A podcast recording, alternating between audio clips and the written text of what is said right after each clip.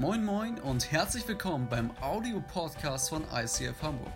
Hier gibt es lebensverändernde Predigten, starke Messages und aufbauende Impulse. Also bleibt dran und viel Spaß beim Anhören.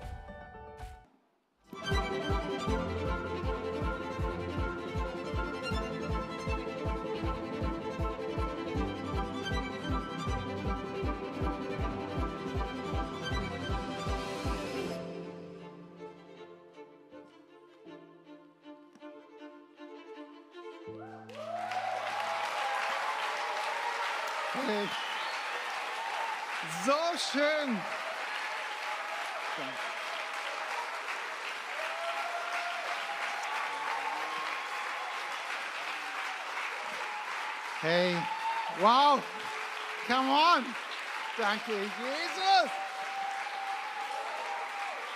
Wow, danke, Jesus. Es ist ein Riesenprivileg, hier zu sein. Danke, Andi, für diese Worte. Es ist krass, einfach hier zu sein.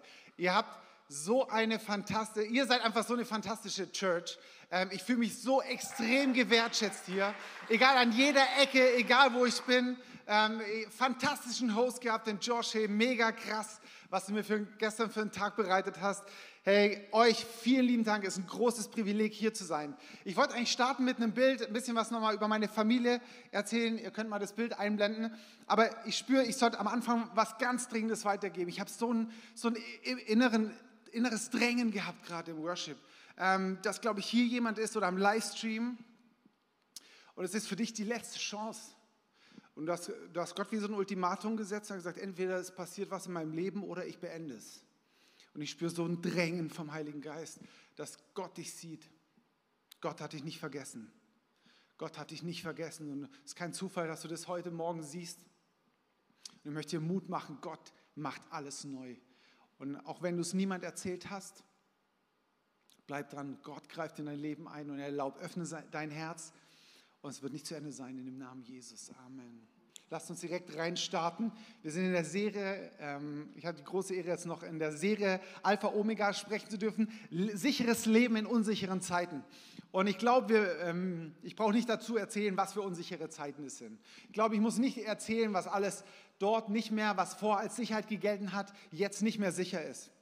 Und Gott möchte so stark dir eine Sicherheit geben. Es ist so entscheidend, dass du nicht einfach nur weißt, dass du sicher bist, sondern dass du eine richtige innerliche Sicherheit erlebst. In Zeiten, wo es wirklich völlig drunter und drüber geht. Alles das, wir haben immer, ich habe immer gedacht, Mensch, in, in Deutschland, da können dir ein paar Dinge einfach nicht passieren. Ja, wenn du in der dritten Welt lebst oder sonst irgendwas. Aber in Deutschland bist du safe. Wenn du einen guten Job hast, bist du safe. Wenn du eine Familie hast, bist du safe.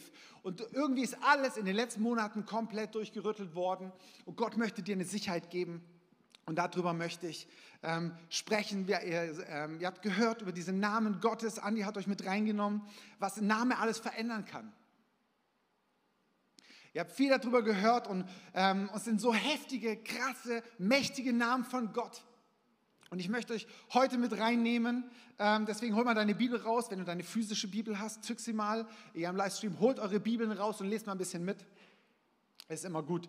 Ähm, und zwar im Galater 4, so ganz hinten in der Bibel, Galaterbrief, ähm, Kapitel 4, die Verse 1 bis 9. Und ich lese aus der neuen evangelistischen Übersetzung. Wir lesen heute mal ein bisschen mehr. Neun Verse ist, bist du vielleicht nicht gewohnt, aber es ist wichtig, dass wir die Bibel immer im Zusammenhang lesen. Das vielleicht nur kurz als Zeitnotiz und nicht nur einzelne Verse rauspicken ähm, und darum unsere Theologie bauen, sondern dass wir es ähm, im Zusammenhang lesen, denn selig sind die, die den nächsten Vers lesen. Ja, ähm, ganz wichtig. Deswegen, Galater 4, 1 bis 9. Ich will Folgendes sagen, sagt der Paulus hier. Solange der Erbe minderjährig ist, unterscheidet er sich in nichts von einem Sklaven, obwohl ihm doch alles gehört. Bis zu dem Termin, den der Vater bestimmt hat, ist er von Vormündern und Vermögensverwaltern abhängig. Genauso ging es auch uns. Als Unmündige waren wir unter den Grundprinzipien der Welt versklavt. Als dann aber die Zeit herangekommen war, sandte Gott seinen Sohn. Er wurde von einer Frau geboren und unter das Gesetz gestellt. Er sollte die loskaufen, die unter der Herrschaft des Gesetzes standen, damit wir das Sohnesrecht bekämen.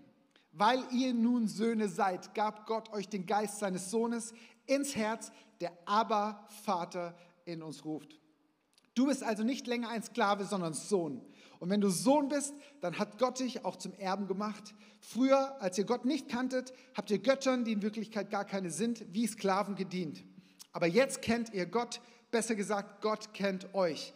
Wie kann es da sein, dass ihr euch wieder diesen armseligen und schwachen Prinzipien zuwendet und ihnen erneut wie Sklaven dienen wollt? Vater, und ich bete, dass, dass du uns heute Morgen eine Offenbarung drüber schenkst, Herr. Wer du, dass du unser Abba bist, unser Papa, dass wir eine Offenbarung drüber bekommen, dass wir Söhne, Töchter sind und dass du, Heiliger Geist, es in unseren Herzen groß machst. Und wir danken dir, dass du da bist. In dem Namen Jesus. Amen. Ich möchte darüber sprechen, dass dieser allmächtige Gott, dieser unendliche, dieser ewige, dass er dein Abba sein will dein Papa.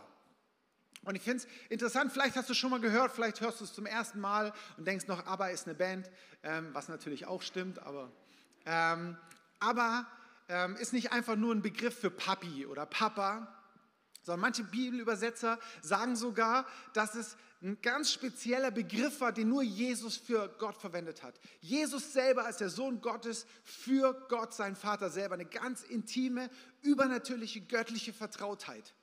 Und genau dieses Wort wird hier, benutzt Jesus hier und sagt so, hey, ähm, benutzt Paulus hier in seinem Brief und sagt, wir dürfen dieses Wort, das Jesus selber in dieser intimen Beziehung zu äh, Gott gesagt hat, benutzen. Aber unser Vater.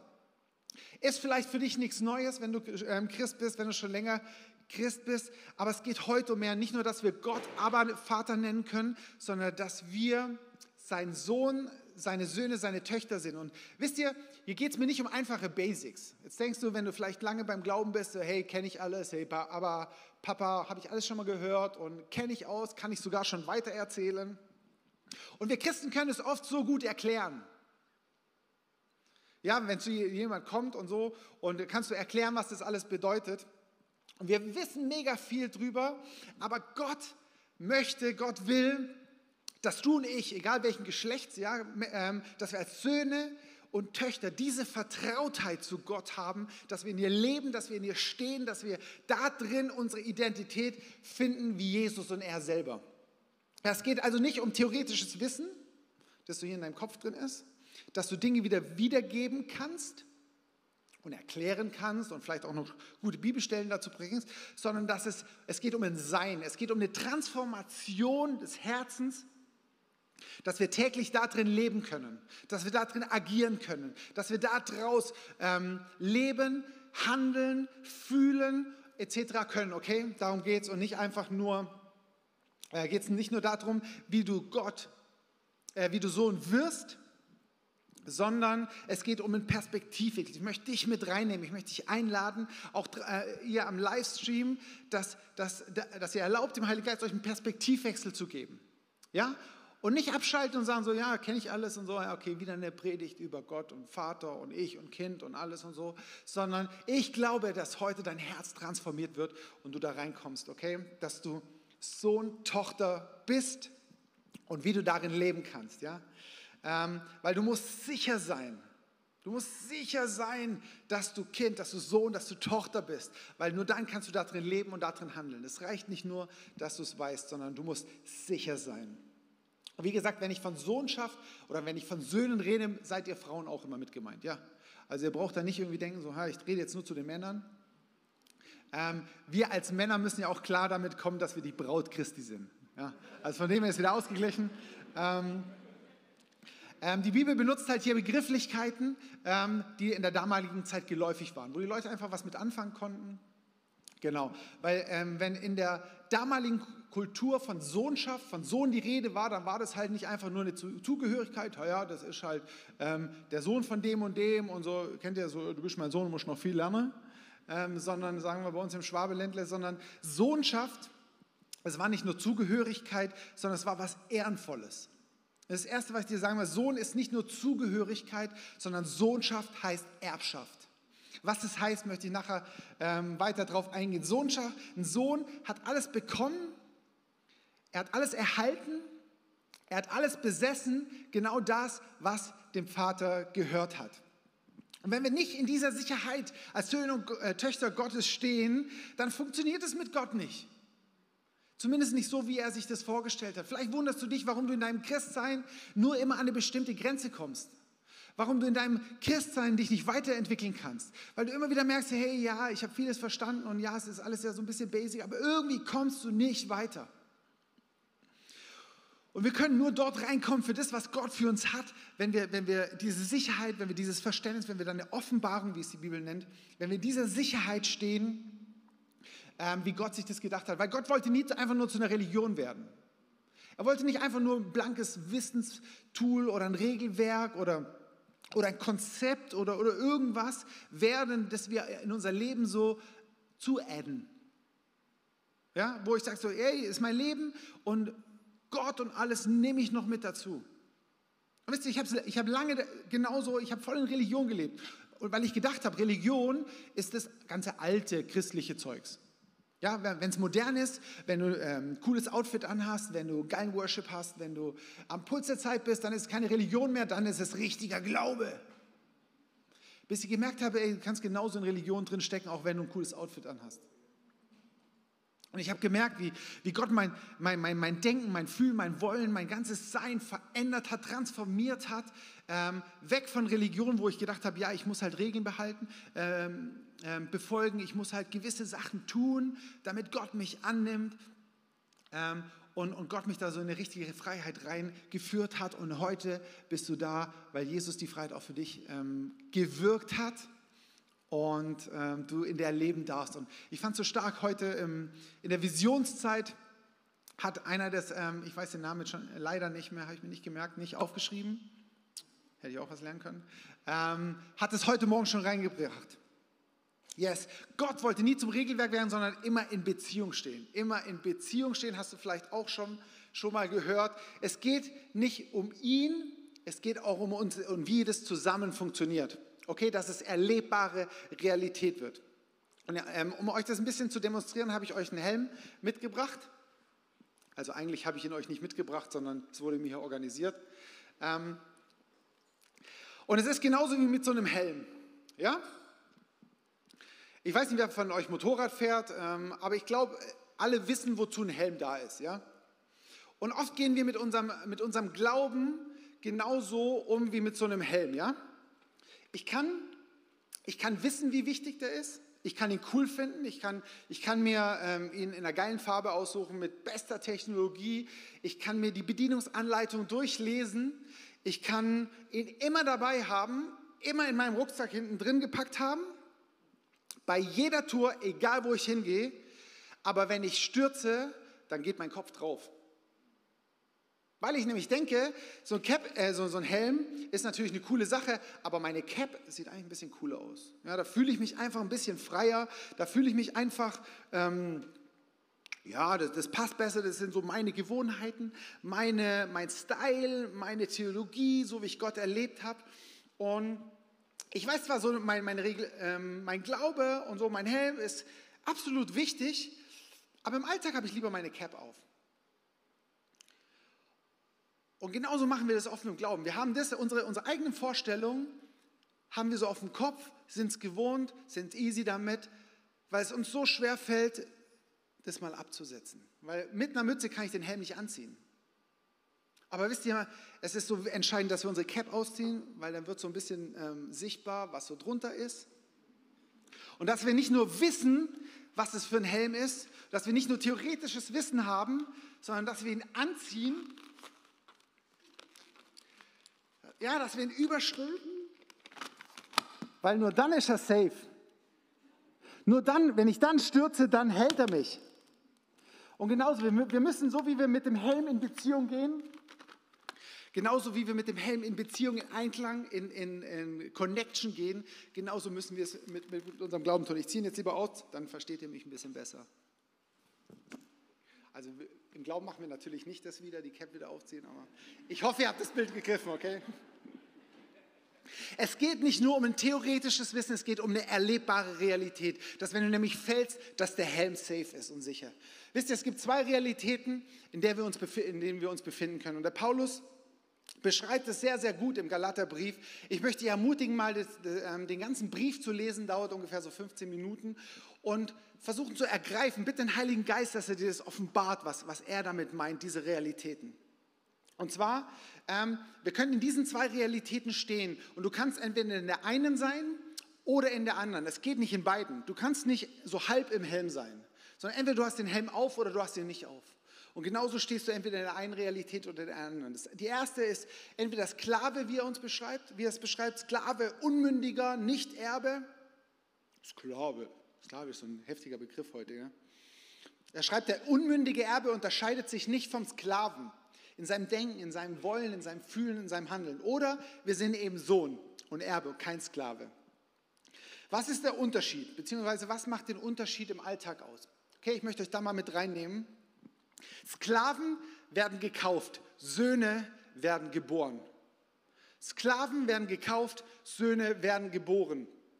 Und Sklave sein, Sklave zu sein, ist, glaube ich, ziemlich ätzend. Ich glaube, da brauchen wir nicht lange drüber diskutieren. Ähm, und ich und du, wir wären, glaube ich, alle lieber Sohn. Und es ist interessant, wie Paulus, Paulus beschreibt es nicht groß, was das Sklave sein, zu sein heißt, weil es einfach für jeden damals ultra klar war, was Sklave sein heißt. Für uns ist es ein bisschen befremdlicher Begriff. Wenn wir an Sklaven denken, denken wir an irgendwelche, ich denke so an so Galeerenschiffe oder sonst irgendwie so dieses Rudern und so, äh, eins, zwei, ja, Asterix und Obelix kennt ihr vielleicht. Ähm, kennt man das noch? Asterix und Obelix? Gut, ist gute Lektüre.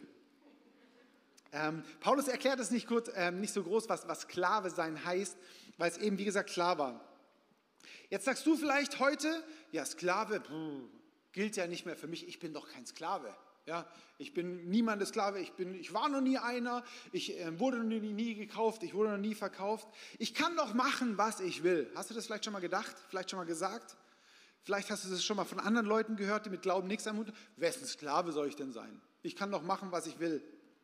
Das haben die damals auch gedacht. Die haben auch damals gesagt, so, wessen Sklave sollen wir sein? Ja? Aber es wird sehr deutlich, ähm, dass, ähm, oder Paulus beschreibt es sehr deutlich. Das haben die damals gedacht. Und es scheint Paulus extrem wichtig gewesen zu sein, dass die Leute damals, die, ähm, die Galater damals, dass sie das verstehen, dass es, dass es greifbar für die wird. Ja, du bist Sklave von dem, was dich, was dich äh, beeinflusst, was dich bedrückt, bedrängt, nach dem Muster du handeln musst, obwohl du selber vielleicht gar nicht willst. Ja? Eine Gesetzmäßigkeit könnte man auch sagen, eine Sucht oder was, ein Verhaltensmuster, weil du immer das tun musst, was du vielleicht gar nicht tun möchtest. Geht es dir vielleicht manchmal auch so, du willst eigentlich viel beten, du willst eigentlich mehr Bibel lesen, aber irgendwie schaffst du es nicht. Irgendwie kommt was dazwischen. Irgendwie ähm, kommt immer ein bisschen was anders, als du dir das selber vorgestellt hast. Sklave sein heißt, eine Gesetzmäßigkeit, eine Sucht etc. so zu haben. Ja, du kannst nicht anders leben als dieses Naturell, diese Identität, diese Gesetzmäßigkeit. Ähm, die entsprechenden Sklaven entspricht. Ja? Überleg mal, wo du das erlebst, vielleicht in, in, Bezug auf deine Kollegen, auf deine Frau, auf deine Kinder, auf deine Partnerin, was auch immer. Folgst du Verhaltensmustern, die du vielleicht gar nicht folgen, denen du vielleicht gar nicht folgen willst? Das ist unsere Natur gewesen, bevor Jesus Christus auf die Welt gekommen ist, bevor Gott ihn gesandt hat. Ja, wir lesen das in den Kapiteln. Und als Sünder kannst du nicht anders als sündigen. Das ist einfach deine Natur. Und es ist so wichtig, dass wir das als Christen verstehen. Ähm, vor, bevor ähm, wir errettet worden sind, ich liebe das immer, ich, sage immer gerne errettet worden, nicht einfach nur bekehren oder äh, ich habe mich halt für Jesus entschieden, sondern ich bin errettet worden, ich bin aus irgendwas rausgerissen worden in irgendwas Neues rein. Und das war unsere Position, bevor wir errettet worden sind. Ähm, wir waren Sklaven, wir waren Sünder, vielleicht konnten wir gute Taten tun, vielleicht konnten wir auch gerechte Taten tun, und nicht nur vielleicht, wir konnten es auch, aber es war unsere Identität.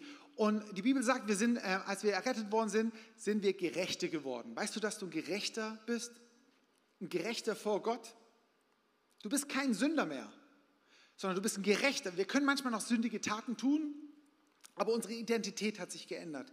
Das ist ein entscheidender Fakt. Und es ist so wichtig, dass wir das verstehen, dass wir es ergreifen können. Dass, ähm, dass wenn wir errettet sind, dass wir keine Sünder mehr sind, sondern dass wir Gerechte sind. Unsere Identität, unsere Position, unsere ja, ähm, Identität hat sich geändert. Weil Jesus gekommen ist und uns losgekauft hat. Er hat uns losgekauft genau von dieser Sklavenschaft. Vers 5 lesen wir, dass Gott sandte ihn, um uns aus der Gefangenschaft des Gesetzes frei zu kaufen und als seine Kinder anzunehmen. Jesus hat uns genau von dieser Gesetzmäßigkeit losgekauft. Und vielleicht hast du das schon mal gehört, vielleicht hast du es schon oft gehört, vielleicht weißt du das, vielleicht kannst du es wiedergeben, aber es ist entscheidend, dass du eine Offenbarung darüber bekommst, dass du da drin stehst, dass du da drin sicher bist, dass Jesus dich losgekauft hat. Und wer einmal losgekauft ist, dem, zu dem gehörst du nicht mehr. Du gehörst nicht mehr dazu. Deine Position hat sich geändert. Und durch das vollbrachte Werk von Jesus und deine Position hat sich dadurch ändert, einmal durch das vollbrachte Werk am Kreuz, aber dass du es im Glauben auch angenommen hast und in diese neue Realität reingekommen bist. Du bist Sohn, du bist Tochter und es ist so entscheidend, dass wir das wissen, dass wir Miterbe mit Christus sind, dass wir nicht einfach nur fühlen oder im Kopf wissen, sondern dass eine erlebbare Realität wird. Und jetzt kommt Vers 7, alles, was ihm gehört, Jesus ist gemeint, alles, was ihm gehört, gehört auch dir. Im Vers 7 äh, äh, in der neuen Leben steht es so gut, als seine Kinder gehört euch alles, was ihm gehört. Was gehört uns? Was gehört uns? Alles. Alles, was Christus gehört, gehört uns. Ich finde es eine heftige Aussage. Ich finde es eine krasse Aussage. Alles, was gehört denn Christus alles? Was gehört denn? Ich habe mich dann gefragt, ja, was, Christus, was gehört denn dir alles? Ja, ah, weil wenn alles, was dir gehört, mir gehört, dann will ich wissen, was es ist. Dann interessiert es mich, weil ich muss das ja wissen. Ich muss wissen, was mir gehört. Das ist die Realität, in der wir leben dürfen und auch sollen. Und wisst ihr, theoretisch ist uns das so oft klar. Wir haben es intellektuell ergriffen, aber warum sieht dein und, Leben, dein und mein Leben oft so nicht aus? Warum ist unsere erlebbare oder unsere tägliche Realität so oft anders? Obwohl es hier doch steht. Und ich, wahrscheinlich haben es die meisten von euch schon mal gelesen und wissen es das. Aber warum sieht es in deinem und meinem Leben so oft anders aus, obwohl das doch Fakt ist? Die Bibel ist da sehr klar. Oder? Ich weiß nicht, was man daran falsch verstehen kann. Als seinen Kindern gehört euch alles, was ihm gehört. Und nur weil wir es nicht erleben, nur weil unsere persönlichen Gefühle manchmal anders aussehen, versuchen wir jetzt irgendwelche Bibelstellen zu finden und unsere Theologie darum rumzubauen, dass es ja eigentlich nicht sein kann, weil eigentlich sieht es in meinem Leben ja so aus. Und genau das ist das, was wir so oft tun. Wir bauen unsere Realität, unsere Theologie und das, was wir glauben, unseren Glauben und alles das, worauf wir stehen, gründen wir auf unseren täglichen Erfahrungen. Wisst ihr, ich habe mich irgendwann mal entschieden, habe gesagt, meine Realität soll Wort Gottes sein. Das, was da drin steht, und zwar eins zu eins und nicht das, was ich erlebe. Und wenn in der Bibel steht, das und das ist Fakt, das und das passiert und ich das noch nicht erlebe, dann baue ich das Wort Gottes nicht um oder versuche es so zu deuten, dass es auf meine Situation passt, sondern ich versuche meine Situation umzubiegen, dass es auf Wort Gottes passt. Das ist so leicht gesagt von der Bühne, gell? Aber ich habe ja das Mikrofon, deswegen kann ich sagen. Wenn die Bibel sagt, Jesus ging rum und heilte alle, er hat alle unsere Krankheiten getragen, dann will ich das so annehmen. Dann will ich das so glauben. Und dann will ich nicht versuchen, meine Realität, meine Erfahrung, dort, wo ich ähm, noch keine Heilung erlebe oder, oder Leute nicht geheilt sehe, nicht irgendwie hinbiegen, dass meine Theologie da irgendwie reinpasst. Ich kann da jetzt nicht so ähm, näher drauf eingehen, aber ich möchte dich ermutigen. Ich möchte uns ermutigen, egal ob du hier bist am Livestream, die Bibel wieder wörtlich zu nehmen. Das Wort Gottes wieder so zu nehmen, wie es drin steht und nicht wie ich es glaube oder meine zu wissen. Alles, was Jesus gehört, gehört mir. Und wisst ihr, ich, ich versuche das immer ganz praktisch mir so anzustellen, ja? Ich, ähm, du kennst es, vielleicht, vielleicht kennen es ein paar von euch, wenn man Montagmorgen aufsteht und sich jetzt nicht so heilig fühlt. Kennt ihr das? Kennt es jemand? Kennt man sogar als Pastor. Ähm, ja, oder Situationen, wenn die Familie durchdreht, wenn die Kinder ausflippen oder was auch immer, bestimmten Situationen, dann kannst du wissen, was Jesus alles hat. Ja, Jesus ist die Liebe, ich habe die Liebe, und, aber ich fühle sie halt nicht. Ja, Gott sei Dank ist unser Glaube nicht auf Gefühle gerichtet. Und wisst ihr, und ich stelle mir das immer, immer so ganz bildlich vor, dass wenn ich in Situationen komme, wo ich nicht das habe, was Jesus gehört.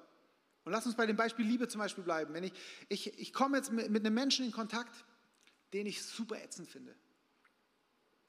Mit meinem Naturell kann ich das vielleicht so ein bisschen überspielen, aber eigentlich finde ich ihn gar nicht so super nett. Und manchmal, oder meine Frau, wenn sie, wenn sie irgendwie nervt oder so, oder denke ich so, oh, ich habe jetzt das Recht, auch jetzt mal so ein bisschen ärgerlich zu sein als Mann. Oder als Frau, wenn, wenn der Mann nur noch weg ist oder nicht so ist, wie man sich das vorstellt, habe ich doch mal das Recht. Oder? Wir als Christen haben auch mal das Recht, so zu handeln.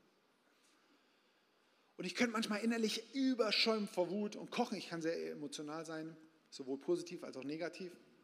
Ich kann sehr explosiv sein. Und, aber ich habe erlebt, dass in so Momenten, wo ich spüre, in mir drin ist irgendwie gefühlt nichts, was da von Liebe rauskommen kann, sage ich, danke Jesus, dass ich ein neuer Mensch bin, weil so steht es in deinem Wort. Wer in Christus ist, ist eine neue Kreatur. Das Alte ist vergangen, Neues ist geworden. Und ich bin nicht mehr der alte Stefan mit all seinen Schwächen, all seinen Fehlern, der sich jetzt anstrengen muss, mal ein bisschen besser zu werden, besserer Christ, sondern ich bin neu in Jesus Christus. Und Jesus wohnt in mir, der Heilige Geist wohnt in mir und ich muss kein besserer Christ werden, weil der beste Christ in mir drin wohnt, nämlich Christus selber. Und wenn er die Liebe hat, dann habe ich die Liebe auch. Da muss ich nur rauskommen, da muss ich nur gucken, wo sie drin, ja, und sie rauslassen. Weil ich bin, mein altes Leben habe ich nicht mehr. Den alten Stefan gibt es nicht mehr. Ich bin neu in Jesus. Und das darfst du annehmen. Das ist deine Realität, in der du, in der du drinstecken darfst, sein darfst, sicher sein darfst. Wir sind neu gemacht. Und genauso darfst du es in jeder anderen Situation. Wenn du sagst, hey, ich habe gerade keine Liebe, dann sag nicht Gott, bitte, bitte gib mir mehr Liebe und bitte gib mir mehr Liebe und ich brauche mehr Liebe. Die Bibel sagt, die Liebe Gottes ist ausgegossen in eure Herzen. Es ist nicht so, ein Teil von Gottes Liebe ist ausgegossen oder so ein bisschen oder manchmal mehr, manchmal, sondern die Liebe Gottes ist ausgegossen in unsere Herzen. Da muss ich sagen, hey, die ist drin. Ich muss Gott nicht bitten, dass er mir mehr Liebe gibt, sondern sie ist drin. Und wenn du das, wenn du, du und ich, wenn wir anfangen, darin zu leben, Wort Gottes im Alltag einzusetzen, dann wirst du auch merken, wie du siegreich leben kannst. Ja, nicht nur What would Jesus do, sondern, gestern habe ich gelesen, What would Jesus brew? nee, sondern Christus in mir kann, kann so leben. Ich lebe durch Glauben und nicht nur an Glauben von Jesus. Ja, ähm, als, ich habe gesagt, uns gehört alles. Und ich möchte euch ein kleines Beispiel geben, eine kleine Story erzählen, ähm, dass es veranschaulichen soll, was es heißt, dass mir alles gehört und wie wir darin leben können. Ja, ich ähm, stell mal vor, ich treffe einen Typen ähm, irgendwo abends in der Hotelbar. Ähm, super sympathischer Typ. Ähm, er stellt sich als Geschäftsmann vor. Ähm, ihr könnt es mal einblenden, das Bild. Ich frage ihn, was er macht und so, ich kenne ihn nicht. Ähm, sieht aber ganz sympathisch aus, sagt, ja, er hat ein Unternehmen, ist recht erfolgreich. Ähm, ich frage, ja, und was machst du denn so? Also, ja, mir gehört Amazon oder Amazon. Sage, oh, oh. Ich natürlich, okay, wahrscheinlich hat er recht viel Geld. Ich natürlich schlau, wie ich bin.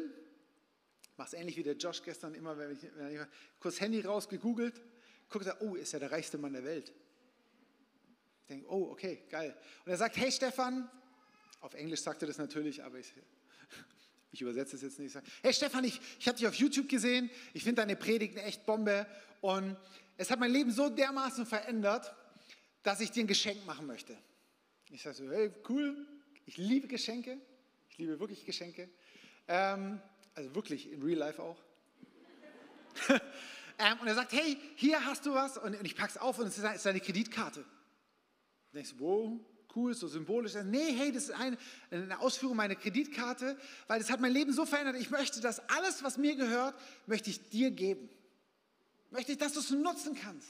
Dass du, dass du richtig, alles, was mir gehört, ist symbolisch, also nicht nur symbolisch, sondern auch faktisch, weil die Kreditkarte funktioniert, auf dieser Kreditkarte drauf. Und ich sage, hey, Bombe, ich flippe völlig aus, fahre nach Hause, erzähle es meiner Frau und sagte, ey, krass, echt cool und so, zeige die Kreditkarte, nicht schlecht.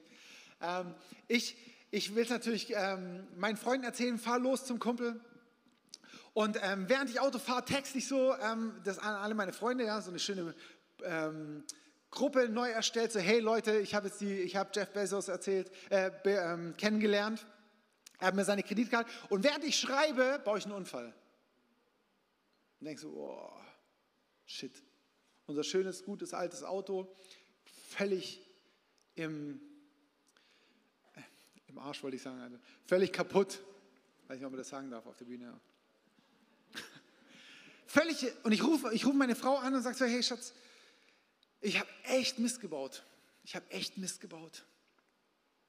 Ich habe unser Auto völlig zerlegt. Das ist total schade. Ich bin auch selber schuld. Und er muss sagt, hey, und wo ist denn dein Freund jetzt hier? Jeff, ihr seid doch ganz dicke. Und ich rufe ihn an und sage so, hey, hey Jeff, ich habe echt ein Problem. Ich habe ein richtiges Problem, weil ich habe echt Mist gebaut.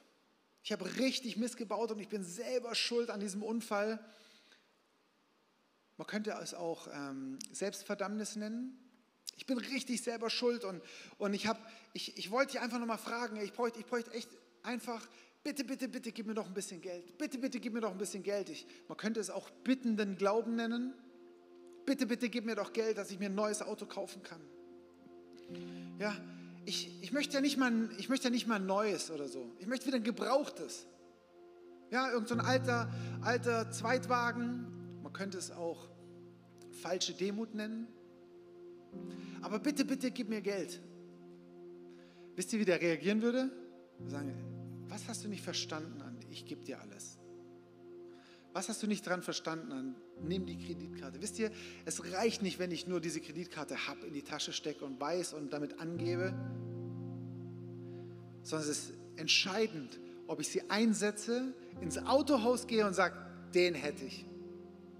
Und den und den und den eigentlich auch noch. Und weißt du was, pack mir doch die ganze Flotte da hinten auch noch mit ein.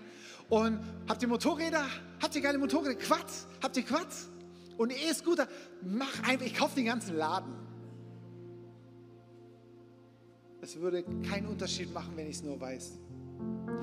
Kein Unterschied, ob ich es nur weiß oder ob ich die Kreditkarte einsetze und danach handle. Wisst ihr, es reicht nicht nur zu wissen, was Christus, was Jesus, was Gott dir geschenkt hat.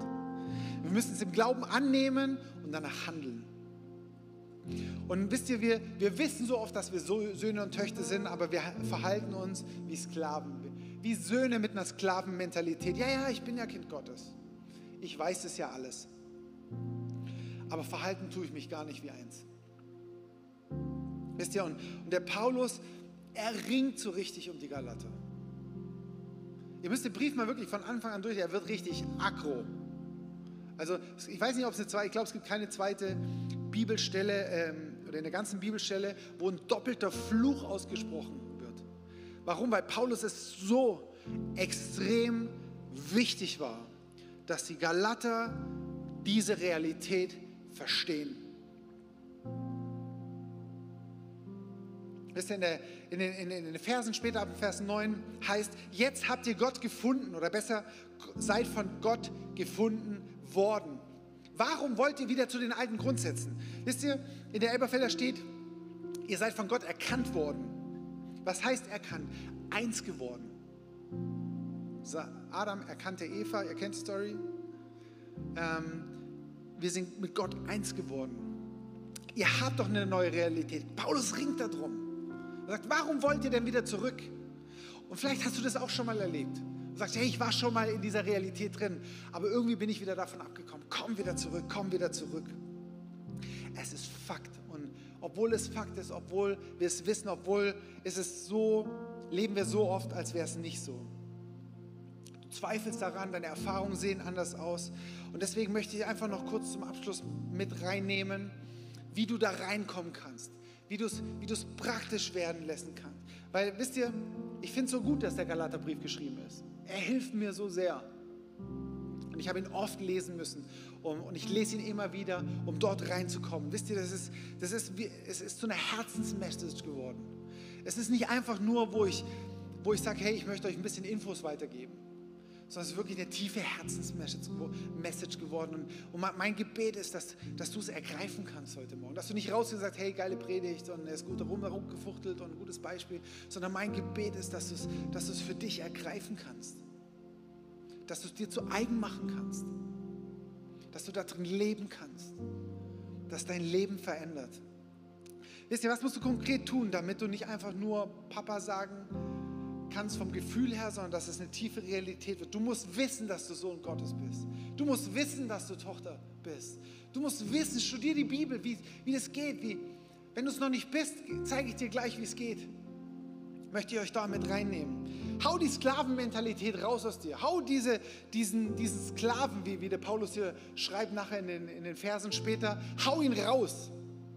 Alles, was mit dem Denken zu tun hat, sag, ich bin kein Sklave mehr. Glaub Gott, was, was er hier in den, in den Versen zu dir sprechen möchte. Und, und lese es dir durch. Ist es richtig? Wisst ihr, es ist so entscheidend, dass wir Wort Gottes essen. Wie machen wir das? Indem wir es kauen. Was heißt das? Also natürlich nicht die Seiten rausreißen. Ich habe mal überlegt, ob ich das machen soll. Ob das vielleicht wirksamer ist. Nee, natürlich nicht, aber ähm, lies Verse immer wieder durch. Solange bis du merkst, es wird dir zu eigen. Ich bin manchmal in, in, Phasen, wo ich, wo ich aus dem Büro gefahren bin, aus dem letzten Job und wirklich so gefühlt meine ganze Welt zusammengebrochen ist, bin ich in den Wald gefahren und habe einen Bibelvers rausgezogen und habe ihn 20, 30, 40 Mal laut in den Wald geschrieben, bis ich gemerkt habe, ich rede nicht nur davon, ich, ich, ich weiß den Vers nicht nur auswendig, sondern es wird erlebbare Realität in meinem Innern möchte ich, das heißt essen, drüber nachsinnen, drüber meditieren, drüber singen, anders betonen. Ja, so wie, wie du beim Essen kaust. Nimm das Wort Gottes. Bleib im Wort, bleib im Wort. Leb nicht aus dem, was du aus Predigten hörst, aus YouTubes, aus Podcasts, ähm, aus guten Nugget-Predigten, sondern schnapp dir deine Bibel und lese selber drin. Bitte den Heiligen Geist, der in dir drin wohnt, dass er dir das Wort Gottes offenbart, dazu ist er da leb nicht nur aus dem, was du vom Hörensagen kennst. Und wer dadurch Sohn und Tochter, der aus tiefstem Herzen rufen kann, aber lieber Vater. Wenn du das möchtest, ich möchte, möchte euch einladen, ich möchte die Gelegenheit geben, egal ob du hier bist, egal ob du am Livestream zuschaust und sagst, ich bin noch kein Sohn Gottes, aber ich würde das so gerne da möchte ich dir die Gelegenheit geben, dass du, dass du jetzt dein, das mit Jesus teilen kannst. Möchte ich kurz mit reinnehmen, was eigentlich das Evangelium heißt. Wir machen das oft mit so vier Symbolen. Das erste ist ein Herz, ähm, wo ich dir sagen möchte, Gott liebt dich so sehr. Und weißt du, Gott liebt dich, Jesus liebt dich, ist so zu einer Floskel geworden. Und es haut keinen mehr vom Hocker. Jesus liebt dich. Und viele sagen, ja, ja, das ist ja gut und wichtig, aber lass uns mal bald zu den wichtigen Themen kommen, zu den reiferen Themen, zu den tief theologischen Themen. Aber soll ich dir was sagen? Das ist die Grundmessage, das ist, der, das ist das Basic, das ist der Aufbau, das ist alles, that's all what's all about. Jesus, Gott liebt dich. Vielleicht kannst du glauben, dass Gott alle Menschen liebt, aber es fällt dir schwer zu glauben, dass Gott dich liebt. Dafür steht das Herz. Und das zweite Symbol ist so eine Weggabelung. Ja, so ein Pfeil, der so. Egal, ich mach's, ihr könnt euch das vorstellen. Und das ist die Trennung, die reingekommen ist. Und es ist nicht moralisch, das, da geht es nicht darum, dass du halt gesündigt hast, sondern Sünde ist Zielverfehlung. Das Ziel, wo Gott für dein Leben hat, egal ob du jetzt Christ bist, egal ob du noch kein Christ bist, es geht nicht um Christen, es geht um Kind Gottes, es geht um Sohnschaft, es geht um Tochterschaft überall dort, wo du an diesem Ziel vorbeischrammst. Und da geht es nicht darum, ob das jetzt so daneben ist oder nur knapp daneben. Daneben ist daneben. Das ist Sünde. Aber Jesus ist gekommen und es ist das Kreuz, um genau dafür zu bezahlen. Dafür dich loszukaufen, wie wir vorgehört haben. Er hat dich von der Sklavenschaft losgekauft. Er hat den ähm, Preis bezahlt. Er hat mit seinem Leben dafür bezahlt, dass du loskommst. Das ist nicht krass. Und das vierte Symbol der Anker ist die Hoffnung. Das ist deine ewige Hoffnung. Und ich werde jetzt keinen Aufruf machen, du musst nicht nach vorne kommen, du musst nicht die Hand heben, sondern es ist eine Sache zwischen dir und Gott, zwischen dir und Jesus. Wo du in deinem Herzen sagen kannst, Jesus, ich möchte es annehmen. Ich möchte dich bitten, dass du, ähm, dass du mir mein alles vergibst. Okay, wir haben draußen das Face-to-Face-Team, ähm, wo für dich beten kann. Ähm, es wird nachher einen Zoom geben und möchte ich bitten, dass du da weitergehst, dass du da reingehst. Okay.